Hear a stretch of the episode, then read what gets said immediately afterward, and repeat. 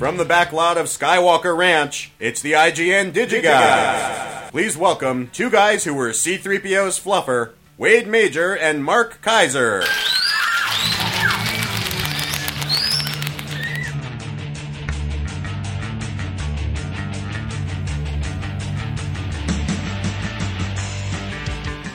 Ho ho ho! One of the listeners is working blue.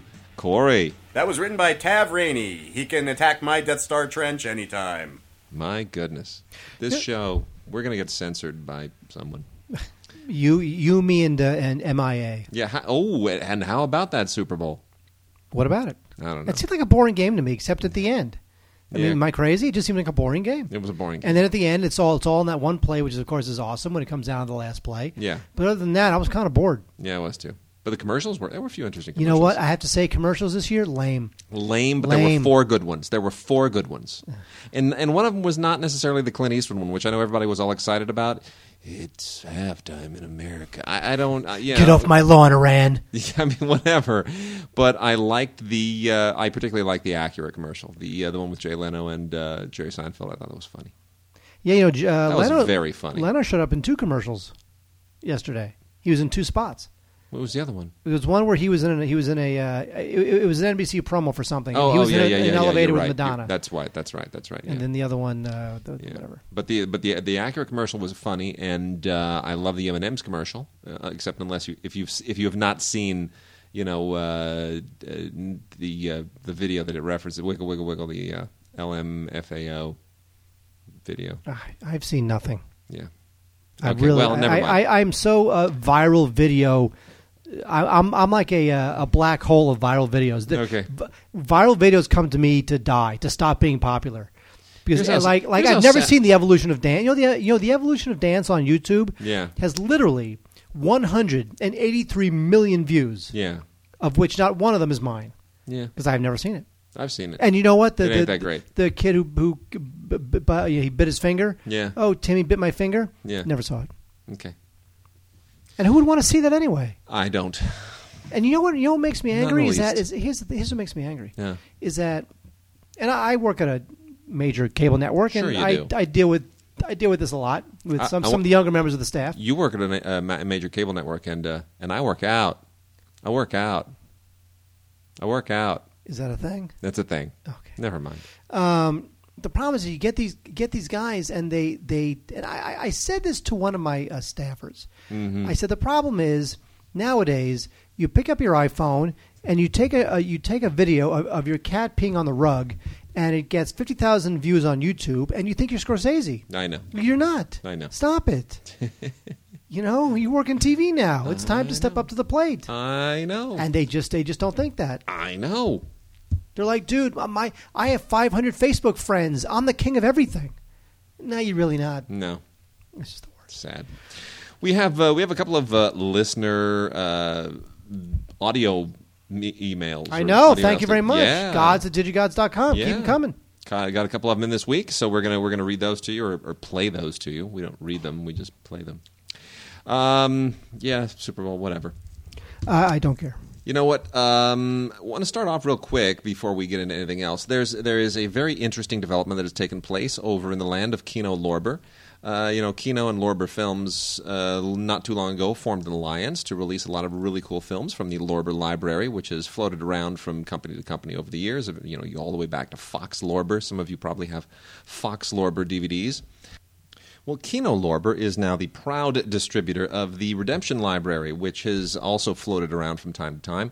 Uh, these are all kind of classic Gothic uh, horror films, primarily foreign, and in this case, they have now released five of the uh, great films of Jean Rollin, who is sort of the French version of uh, I don't know, like a like a Lucio Fulci or one of those giallo filmmakers.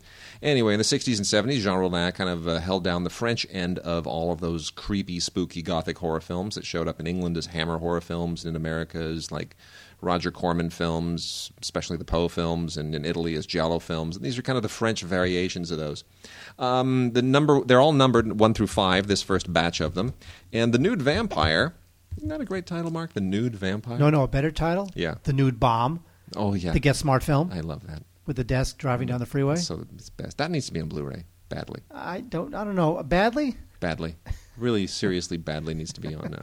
Wait, okay, that or Lawrence of Arabia. Be honest. Which one needs to be on Blu-ray first? Oh, I know. that's How about the new Lawrence of Arabia? Oh. Where Lawrence, in, in, at at the beginning, instead of being on a motorcycle, Max he- of Arabia. in- in- instead of being on a motorcycle at the beginning of Lawrence of Arabia, and he crashes. He'll be on a desk, going down, and the desk will crash. There you go. Th- th- th- This is humor just for Wade. Yes, it is. Anyway, The Nude Vampire is uh, a little bit cheesy. It's not uh, Rollin's best film, but it's uh, you can watch it in uh, French or in English, English dubbed or French with the English subtitles. Please always watch the original French version.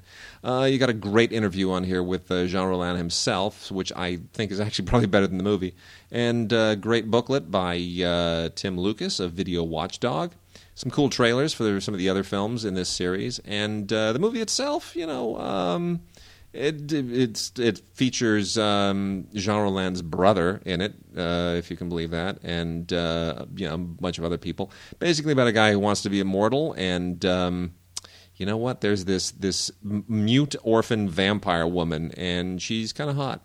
But uh, the movie itself, you know, it feels a little threadbare compared to his his stuff, and not. It's almost I don't know. It doesn't like doesn't feel fully fleshed out.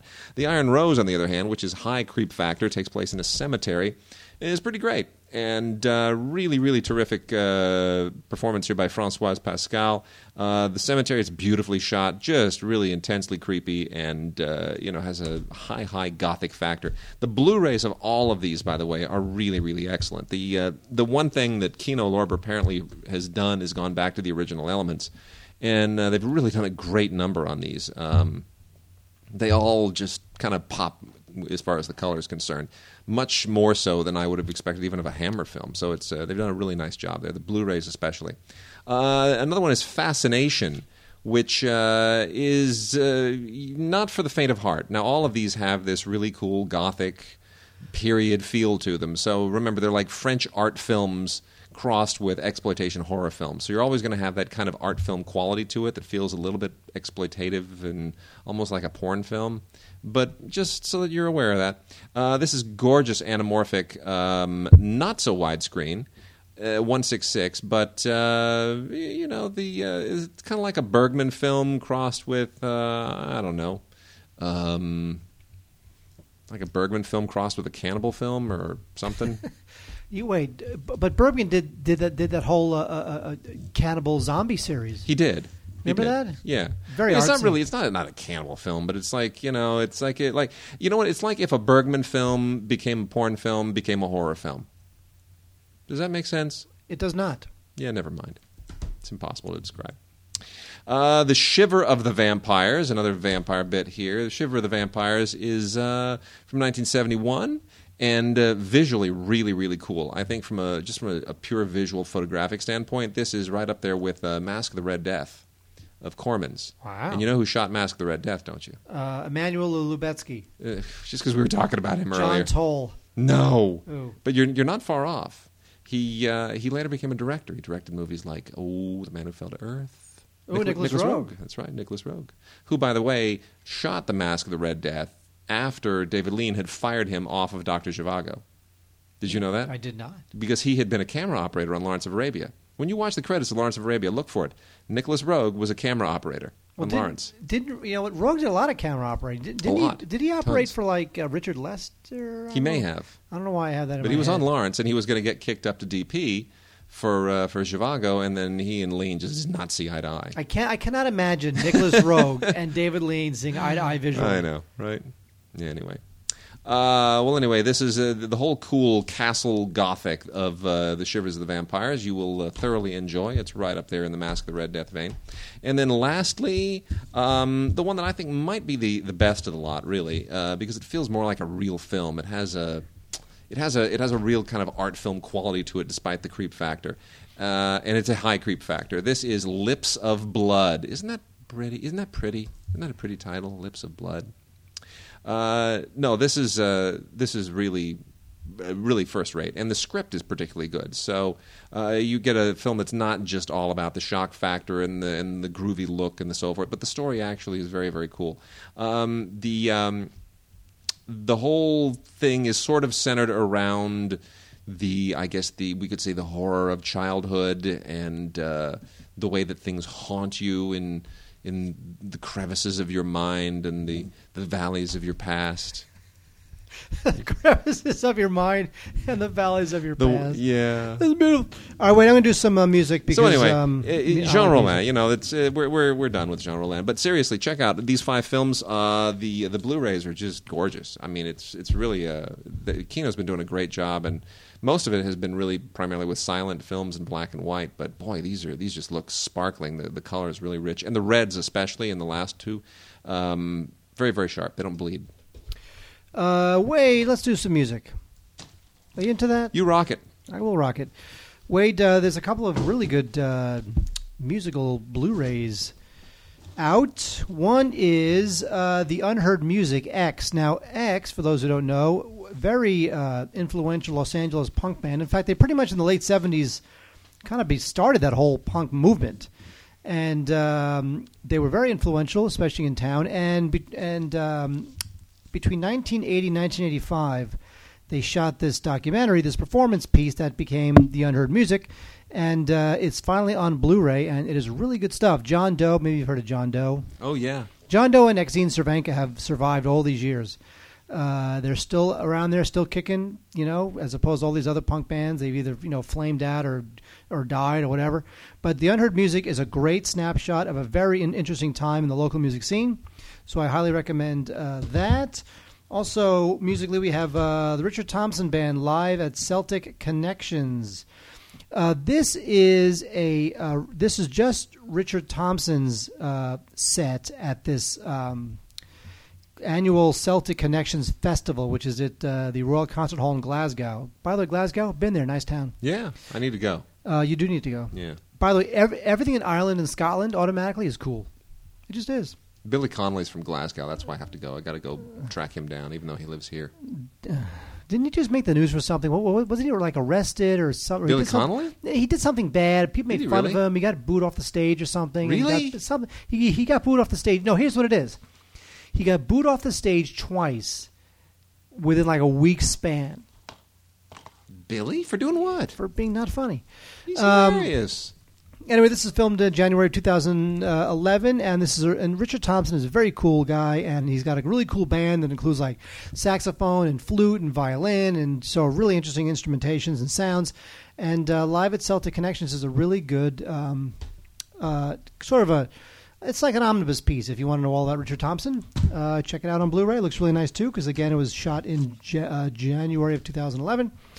Um, this is super cool. This is Doors, Mr. Mojo Rise, and the Story of L.A. Woman.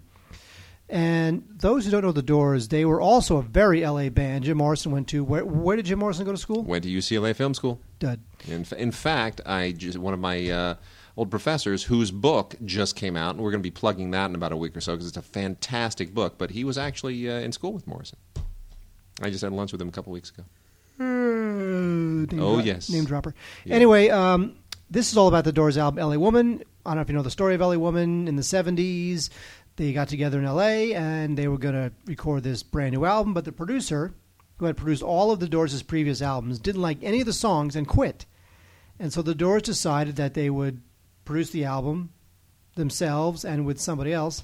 Um, and so this other guy they brought in, this guy Bruce Botnick, he kind of gave the Doors that sound, that that spontaneous, very earthy, live, fun sound, and uh, it became a classic, "L.A. Woman." And this is all about the making of the album, uh, "Mr. Mojo Rising: The Story of L.A. Woman." This is on Blu-ray, although obviously it's you know not great because this is very very vintage uh, material here.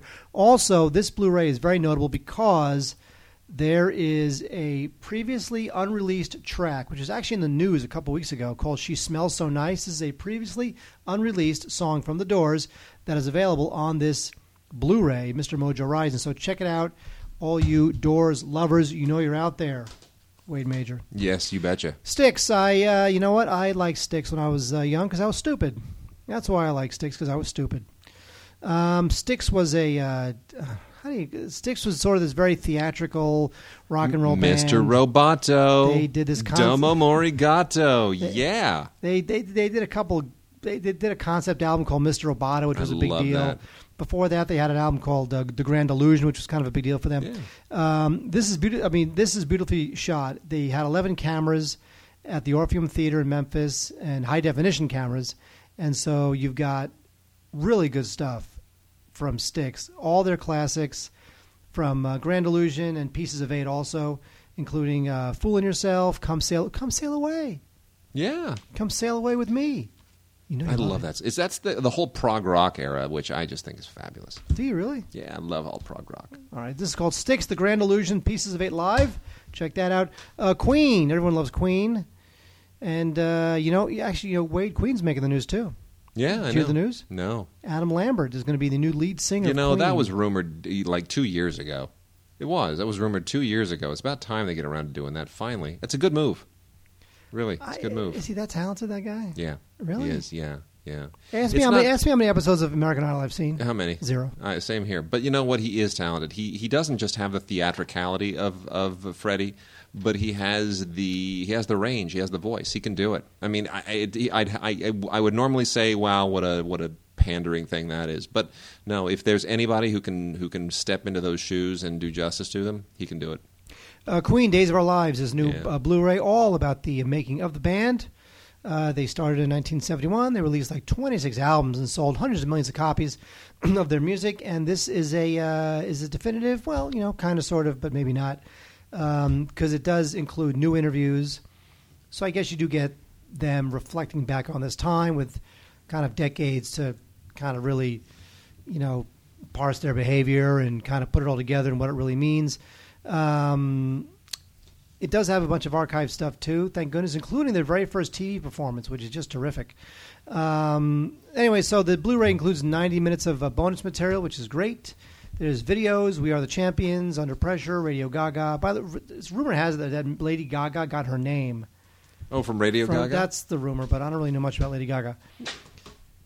Have I she, told? she ha- wears meat. Have, uh, uh, you know what? ha- I've told. Have, have I told you my theory about Lady Gaga? No. I might have told you this. Actually, I might have told you this on this show, but I'll say it again. Okay. I believe that Lady Gaga um, is was outrageous and Is a does man? and does no. I believe Lady Gaga is outrageous and does her whole Lady Gaga thing because the girl who is Lady Gaga, she, um, I believe that she was insecure and felt that she could never make it based on her looks alone because she's not that attractive if you see her just walking down the street. So she Mm-hmm. had to create this Lady Gaga persona Yeah. and be as unbelievably beyond outrageous as you can possibly be because she knows that gets attention. Yes. So it wasn't like she was naturally beautiful and she can show up on the red carpet and just be a glamorous you know, singer. She was insecure about her looks Okay. and thought she was in some small town. I don't know where she's from, New York, I think. And uh, so she developed this whole persona and this outrageous things because it was a self-esteem issue. Yeah. Okay. She didn't have it on her own. Okay. Just saying. Okay. Uh, anyway, I'm not going to uh, argue with you. It may be true. May not. Whatever. I don't know. Anyway, Owl City is this uh, bizarre little. They're like this electronica band. Um, it's really kind of led by this one guy, Adam Young, and they formed in 2007 in Minnesota. And what I don't like all their music, but I have to say that uh, what I like about this guy, this Adam Young guy, is that he is um, very experimental. He really tries new stuff out, tries new instrumentations, new sounds, new colorings, and I really like it. And uh, the Blu-ray is called Owl City Live from Los Angeles. It was filmed uh, last July at Club Nokia. So they were really loaded to bear with um, high definition cameras. So it does look great on Blu-ray. Um, you know, these guys, I don't know that they've ever had any album in the any song in the top 100, quite frankly. But if you like this guy, you'll, you will totally dig Owl City Live from Los Angeles. If nothing else, if you are fans of experimental music and you know different types of instrumentations, cool, kind of iconoclastic, unique songwriters and musicians, you will dig uh, this Blu-ray. Otherwise, go get Queen. Okay, I'm going to uh, crank through a couple of uh, indie titles here real quickly, and then we'll do some foreign, and then we'll do our uh, listener uh, audio mail. We got to get a proper name for that. like like. How about audio mail?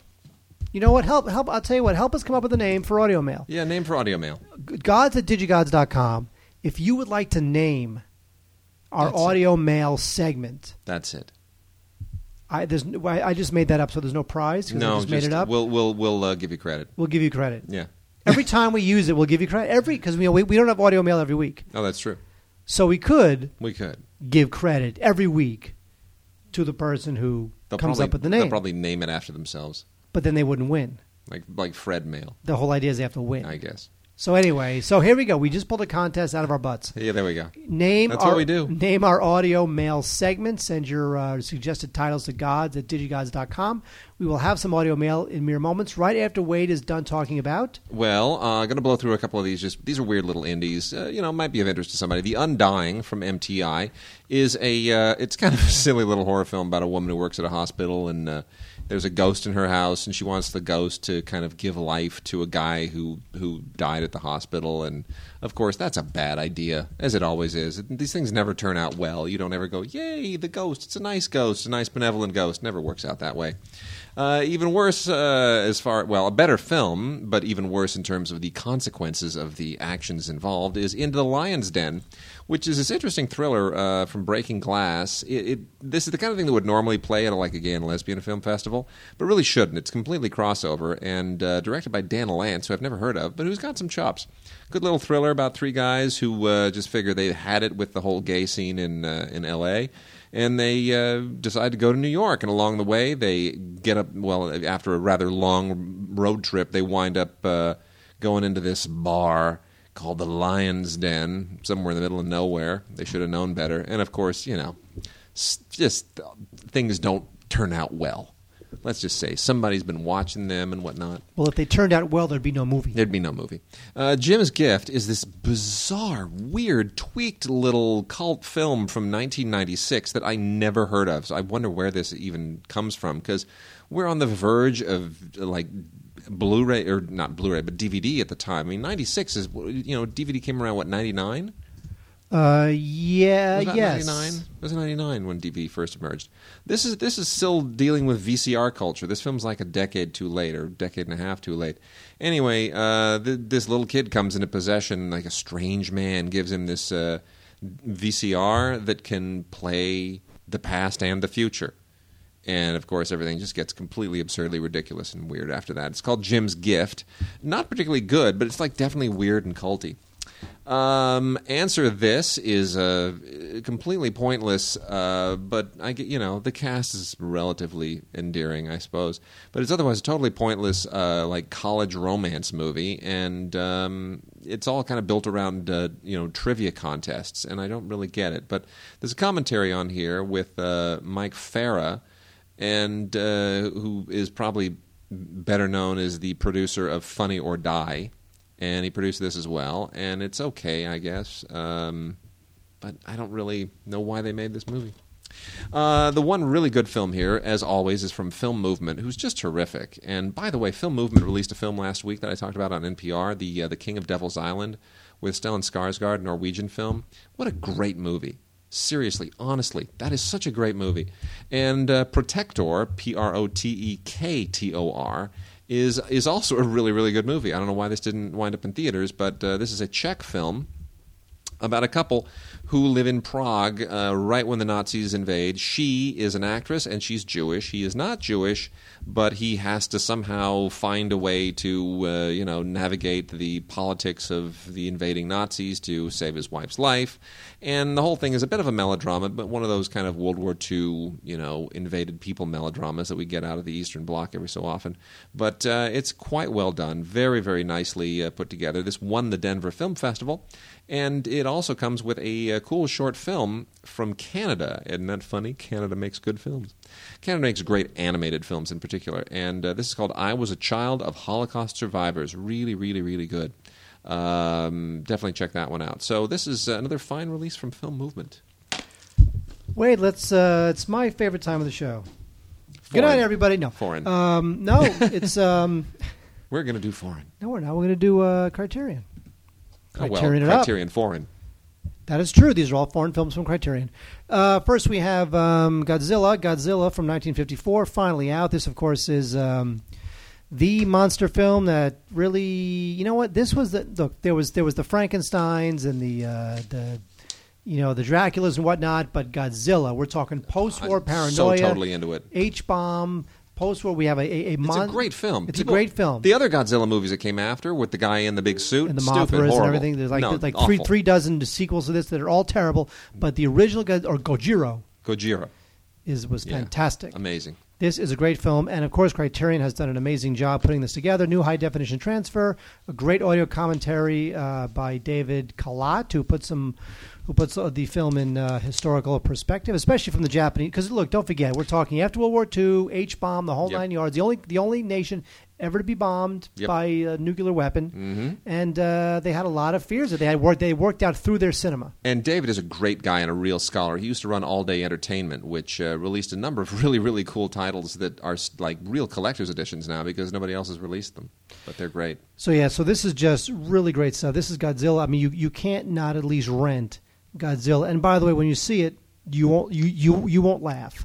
This is not cheeseball time. It's not like Mothra versus uh, whatever. This is this is this is the big one. This is a great great film. So that's uh, number one from um, the good folks at Criterion. Also, we have uh, La Jetée Sans Soleil, two films from the great Chris Marker. Chris Marker is a weird little French guy who's still around.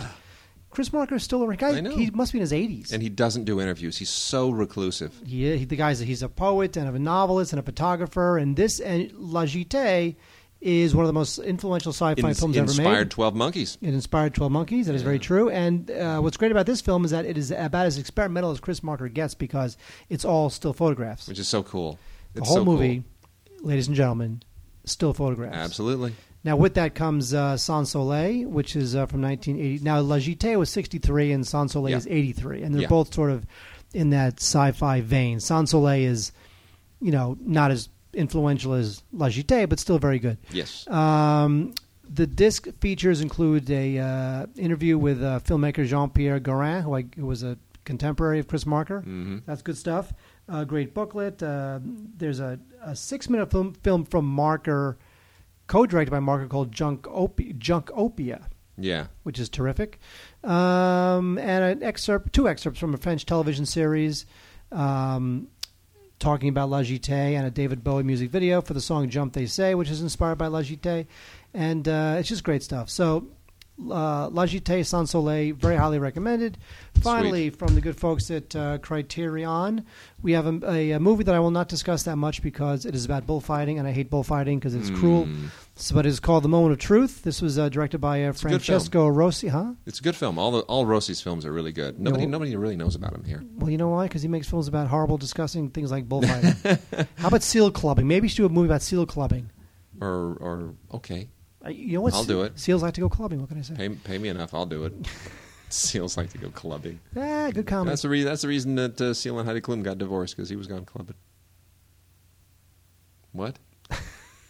Never I mind. just, I, I just let the silence fill the fill the internet. Okay. Anyway, this is uh, 1965, and uh, Rosi is, of course, an Italian director. And the Moment of Truth is a, um, you know, it's it's all about this bullfighting legend. A real life bullfighting legend played this main character.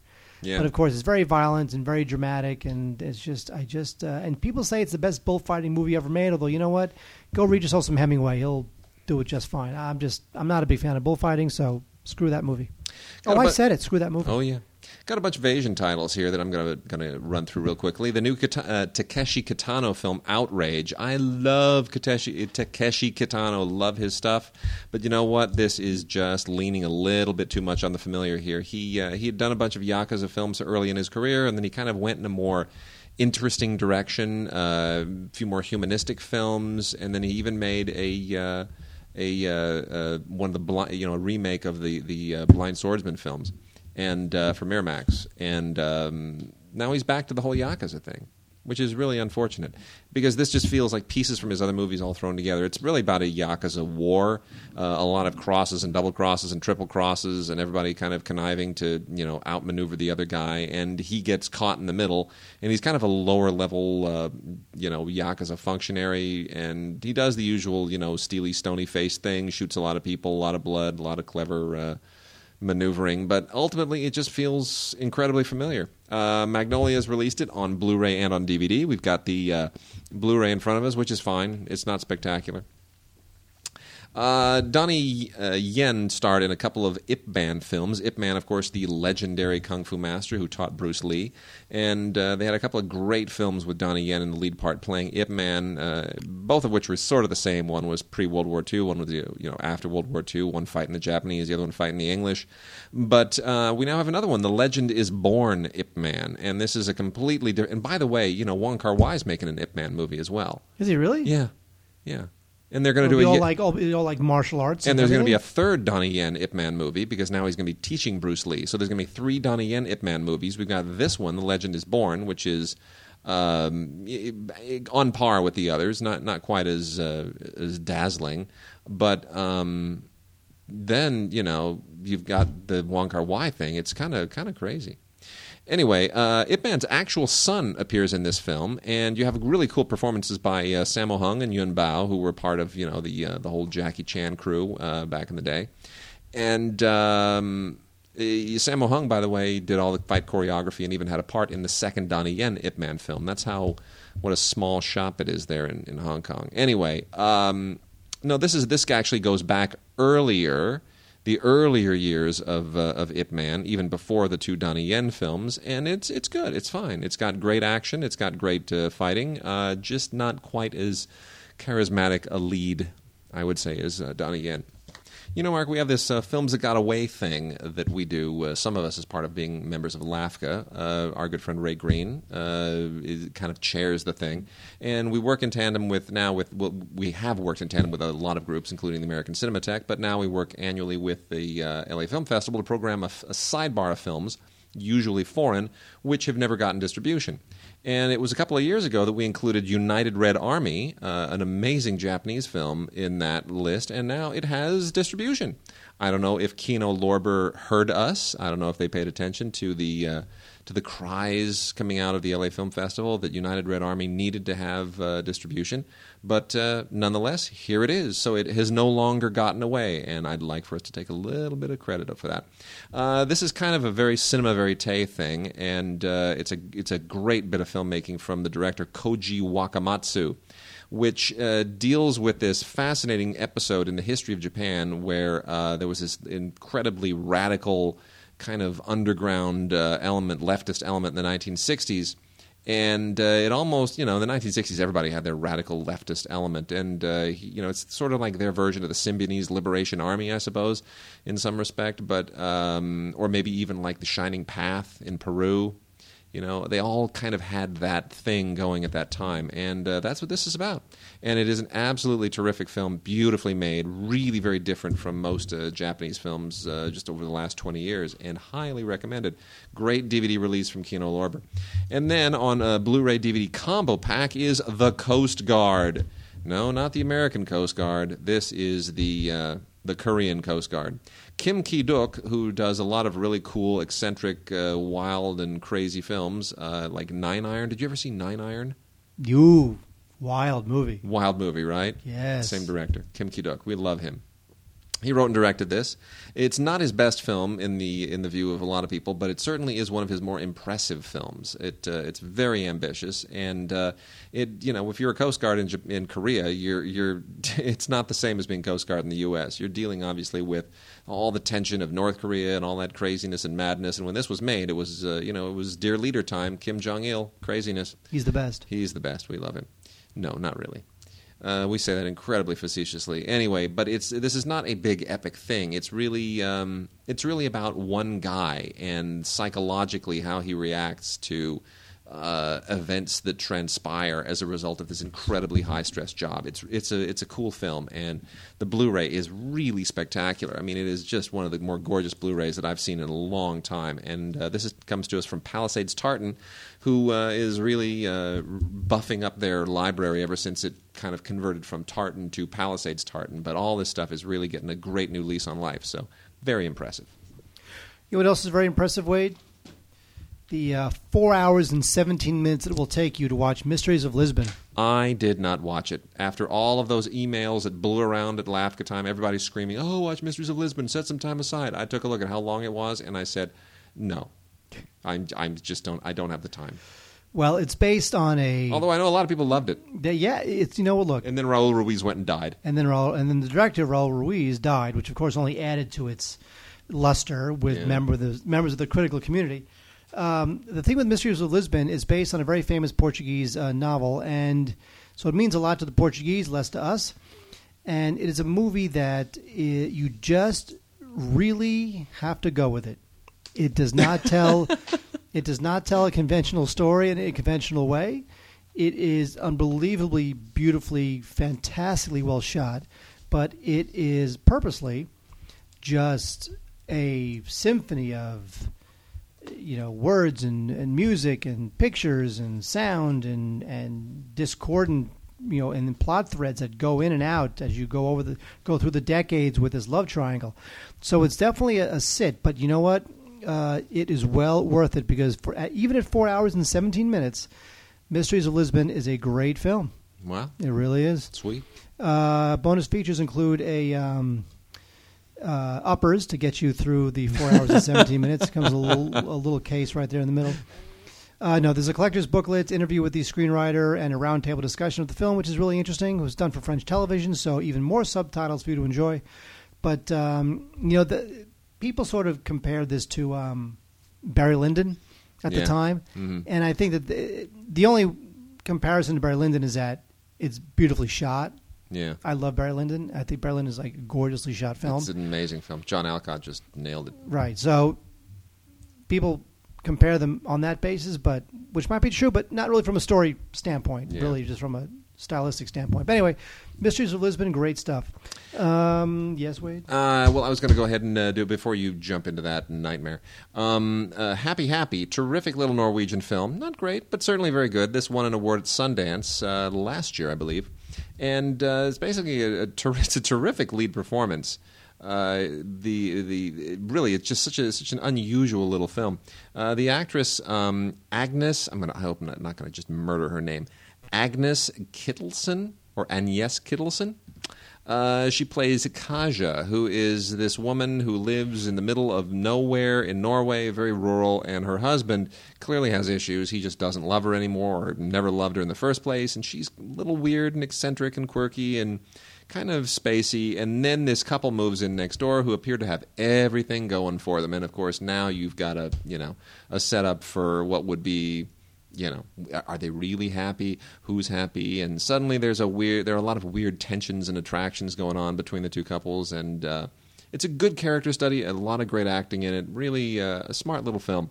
Um, again, not brilliant by any means. There are a lot of good films like this, and this just happens to be one that broke out of the pack. But um, happy, happy on uh, Blu-ray and DVD from Magnolia, and the Blu-ray, Blu-ray is actually much prettier than I expected it to be. I saw this thing projected at the time, and I actually think the Blu-ray looks better than the, the film did projected. What the I know, right? crazy talk? Wade, uh, Jean Luc Godard is about 79, 80 years old, and uh, the guy is still making movies. However, He's crazy. he's gone over the deep end. He has not made a coherent film for a long time. He makes these bizarre cinematic essays that are totally impenetrable, and I think he has reached the zenith. He has reached the zenith of his nadir. Yeah. I'm going to say well said. with uh, film socialism, Yeah. Film socialisme. and You, you have uh, to say it with a with really kind of European verve. I mean, Notre Musique, which I saw at the Cannes Film Festival, I think in 2004, or something like that. That yeah. was that one. He was he was teetering, but with this, which is split into three parts, and the first part's set on a cruise ship, and then it goes on from there. It's just this cacophonous, maddening, wild little f- film that just winds up being nothing at the end. I just don't know what to say.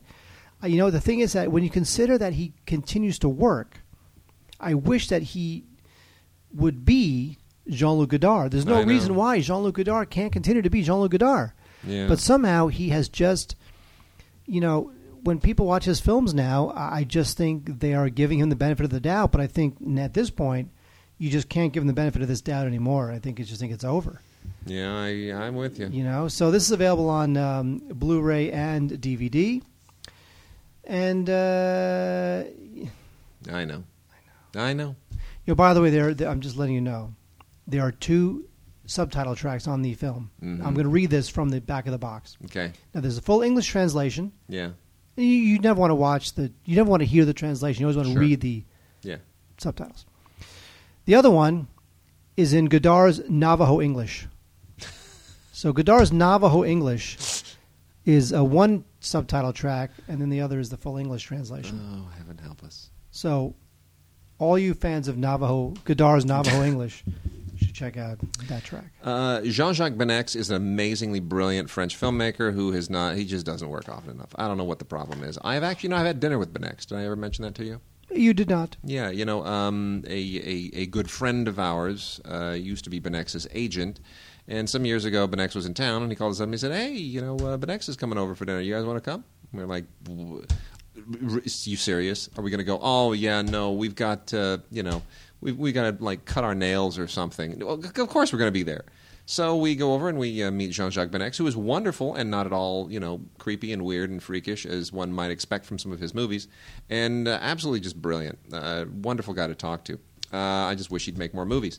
After he made Diva, which was sort of the film that put him really on the international map, he went and made a film that was just as brilliant in many respects, The Moon in the Gutter, starring Gerard Depardieu and Nastassja Kinski. This is kind of like if Death Wish took a completely bizarre turn. Uh, Gerard Depardieu is a guy who is grieving the uh, his sister's death. She killed herself after being brutally raped, and uh, you think he's going to go out and dig up the people who did it and just really let them have it in Dirty Harry, you know, Charles Bronson style.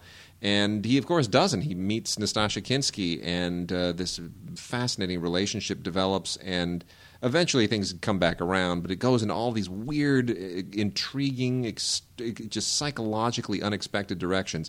It's such a good film, and it is out finally on Blu-ray. Cinema Libre has released all of the Jean-Jacques Beineix stuff. Um, they are the owners of the Jean-Jacques Beineix collection, which was released as a boxed set on DVD about a year or so ago.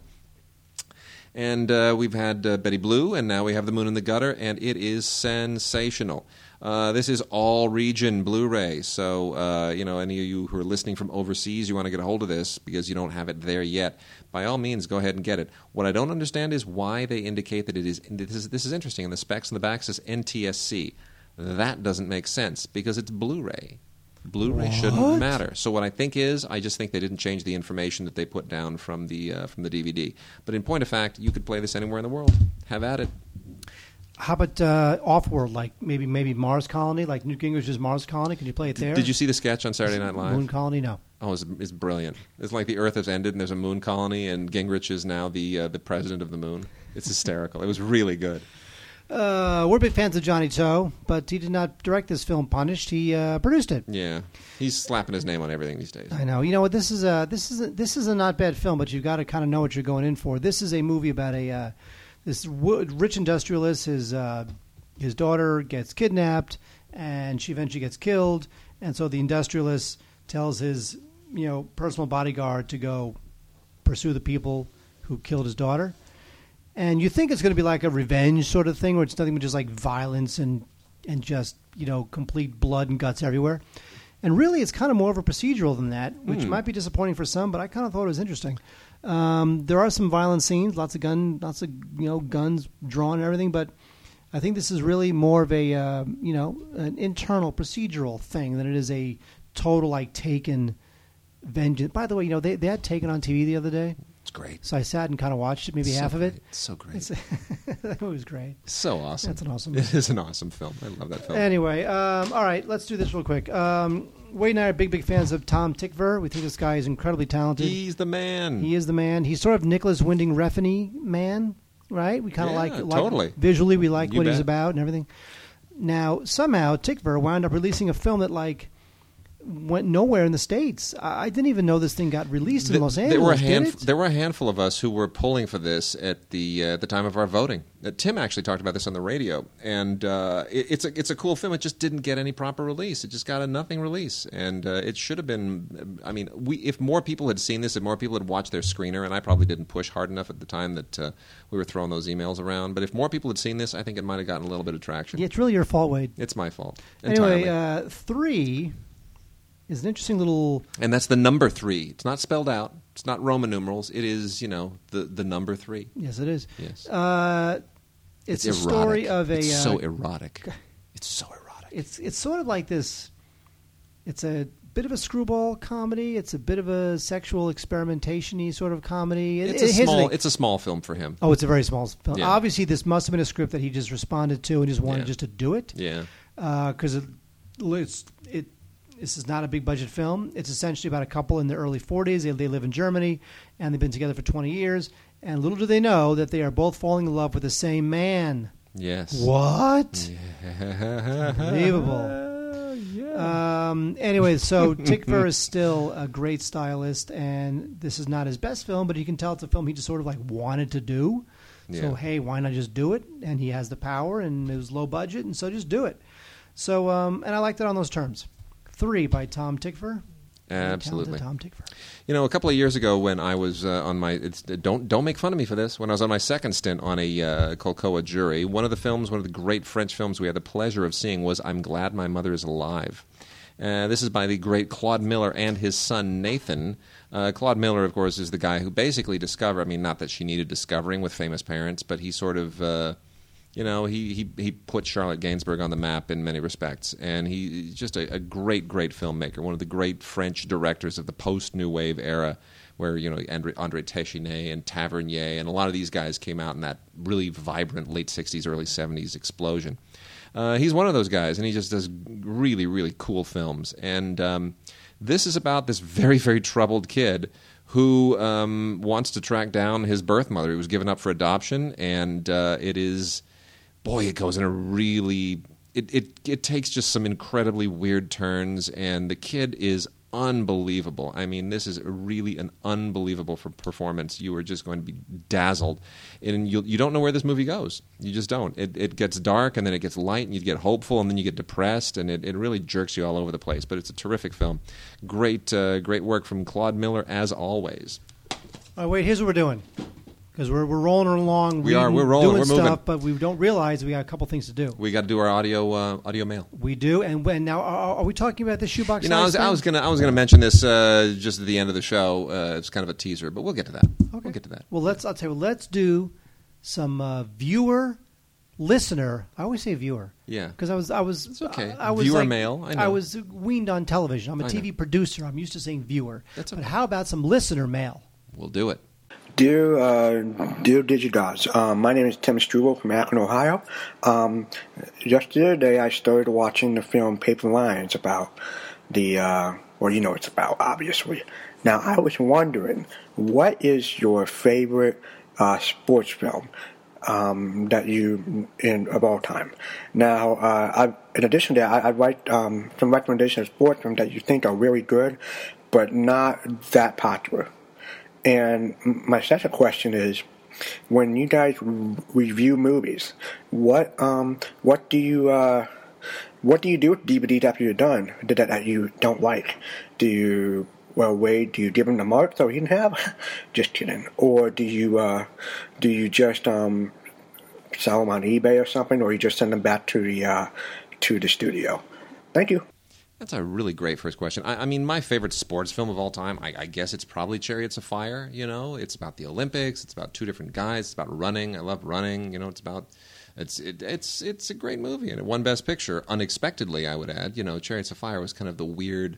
Um, that was one of the last. That was one of the underdoggy. That was one, that and, and Driving Miss Daisy are like the last two times that an unexpected film won Best Picture. Crash. Uh, no, Crash. It was obvious. I knew that. But no, I was at, you- I was at I, I was at your apartment at the time, and I I pointed to the TV, and everybody else was going like, "Come on, Brokeback," and I'm like, "No, no, Crash." I pointed to the TV, and they go, "And Best Picture is Crash," and I was like, "I told No, no, you no. so," It and was- everybody flipped out. It was it was Jack Nicholson, Yeah, right? Yeah. Remember, he opens up the envelope. And he, he goes. "Whoa!"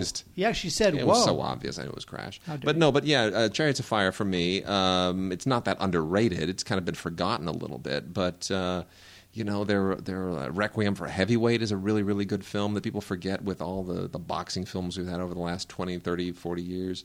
Um, what about you? I'm going to say, um, you know what? I'm going to say Raging Bull.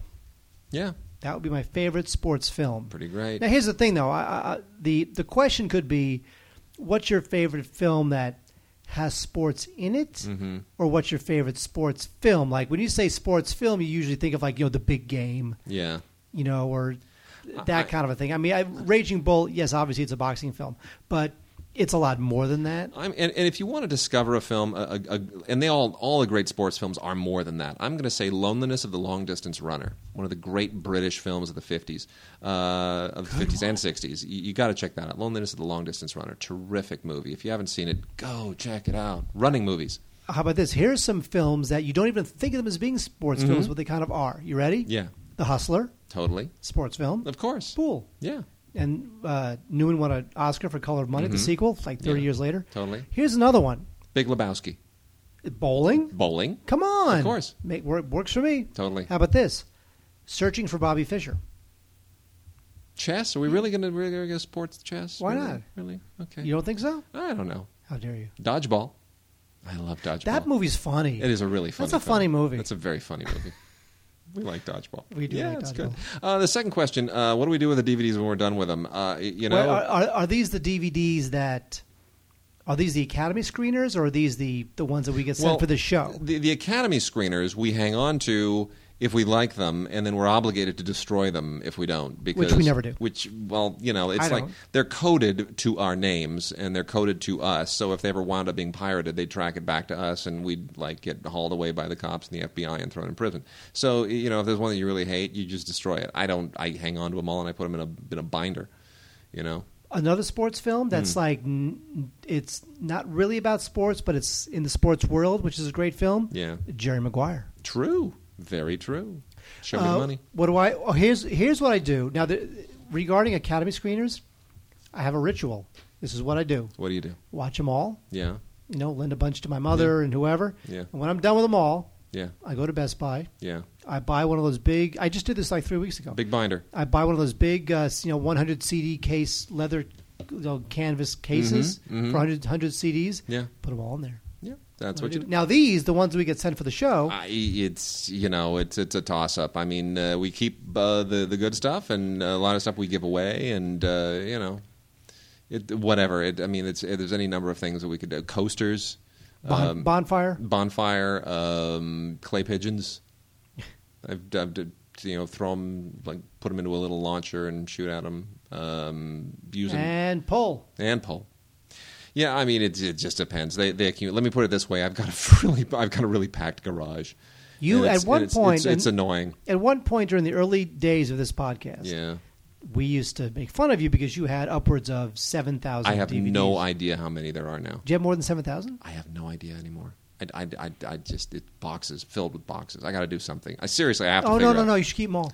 Oh, thank you. Oh, of I'll course. figure something out You never know when you're going to need to look at uh, a scene from from uh, Anything. Anything, yeah. We can't even Bad News think. Bears and Breaking Training. There we. Go. All right, and we have one more uh, listener mail. Hi there, Wade and Mark. Alexander Burlika here. And uh, I have two questions regarding plasma screens. Number one is um, a couple of months ago, you guys mentioned uh, that many modern TVs have these modes which allow them to go at uh, 120 hertz or even 240. And uh, I encountered this personally on my brother's 42 inch Panasonic plasma which has some feature called uh, intelligent frame creation or some such. And uh, basically, it makes everything look like a Mexican soap opera. And for about nine months, I was literally just battling my brother and saying that there's something wrong here. You know, this is not what it's supposed to look like. And he kept saying that, no, you're just jealous because this is what proper HD must look like. And everybody says that it's perfect. And basically, I was the guy who kept screaming that the king is naked. Eventually, I dug around the settings of the TV and uh, found a way to get rid of it, and now it works perfectly. So, my question is what is the point of such modes? What are they used for? Because obviously, they're of no use to people who watch TV or watch Blu rays because it just uh, basically obliterates the director's intentions. So, is there really any proper use for such features, or is it just another pointless, empty gimmick which is used to sell more units? And here's my question number two. This one has to do with the upconverting DVDs. I am planning to get myself a plasma screen, probably around 40 inches, and I have a pretty big DVD collection, about 900 discs. And of course, I'm not going to be able to double dip everything. And currently, I use a PlayStation 3 to watch Blu rays. And uh, I remember a while ago, maybe some two or three years ago, Wade was saying that uh, if one has a good Blu ray player and a TV which is not especially big, like again 40, maybe 42 inches, then uh, one will not be able to notice a great difference in the picture quality between a Blu-ray and an upconverted DVD. So, will this be the case if I have, for example, a 40 inch plasma and a PS3? Or will I see some significant difference which is, you know, obvious to the naked eye? So, these are my questions. Looking forward to getting the answer in any shape or form, and as always, loving every second of the show. Keep up the great work, guys. Alexander, two outstanding questions. Uh, answer to the to the first one with the, the bane of my existence. No purpose. Zero. it- you know what? It has two purposes. No, it one, doesn't. one for 3D, and that's why it was introduced because the higher. This is why why Peter Jackson is shooting uh, the Hobbit to at a higher frame rate. He's shooting the Hobbit at like 45 frames a second or yeah, something but, like that. but but but they but they came out with 120 hertz LCD TVs in like 2007. They did, but the idea was looking down the line primarily at 3D. But the the other reason was for sports because there's no blur, there's no motion blur when you have 120 hertz going. And if you're looking at something that's already shot 30 frames a second, like sports, like a football game, then you add the 120 hertz to it, and it's like, oh wow, I'm really on the field. And suddenly you can watch those slow motion replays, and you know the, the camera zipping as Kobe well, fine. jams. Then just don't watch movies. Yeah, exactly. Well, that's why they, a lot of them now have movie mode, which you should look for. They have modes that will turn that off. At least a lot of the sharps do. I'm noticing that. Well, you can turn off. See, most uh, or a lot, I don't know if all of them do. 120 hertz LCD TVs. They have yeah, you know low, medium, high settings for that 120 hertz crap. correct. And the thing, thing that people have to understand is that, you know, you don't. A lot of what you take, a lot of what you take away when you turn on 120 hertz, Yeah. is what makes film film. Yeah. You know, you don't want your film to look like, as you hilariously said, Alexander, a Mexican soap opera. You want your movie to look like a movie. Yeah. You know, and film has a certain property, certain look, certain grain structure. Mm-hmm. You know, it's not meant to look so much like video, True. and so really, it's it's meaningless. It's it's. I would imagine directors hate it yeah. because it compromises their original I- visions. it- that, but that's why. I mean, uh, m- and moving on to his second question, uh, I don't know that you're going to get great up conversion out of the uh, the PlayStation 3. I know, you, Mark, you have a PlayStation 3. I, I, I, my PlayStation Three is my one and only uh, Blu-ray are, are DVD you happy? player. Are you happy with the up conversion on DVDs? See, uh, most people I've heard from aren't. Well, the Oppo I, is really one of the best out there. Denon has a good one. Denon, I've heard, is really, really outstanding up conversion. But Oppo has always been state of the art. So, I mean, I'd, I'd say if you get an Oppo, and as far as the televisions are concerned, you know, stick with the brands that have really the high reputation for being able to reproduce film level uh, resolution and, and brightness. Stay away from edge lighting. Uh, you want to get LED lighting and uh, you know not not edge lit LED. Uh, you know the Samsungs, the Sharps, the Sonys. Uh, those are the ones to stick with. I would say, you know, I have a Pioneer. Pioneer doesn't make they don't make plasmas anymore. They don't make plasmas. They anymore, made no. high end plasmas. They spent a lot of money for my plasma. But I think I think you're going to get out of your out of your plasma, out of your television, you're going to get the best if you get a great up converting uh, player. And I'd, I'd say Oppo. You know, I've said Oppo before. I stick with Oppo now. And don't spend less than fifty thousand dollars on your television. All right, that's it. We are done. We will be back next week with uh, You didn't even hear what I said. Don't spend less than fifty thousand dollars on your television. Wow, you did hear that. I hear you, but you know I can't indulge all of your humor.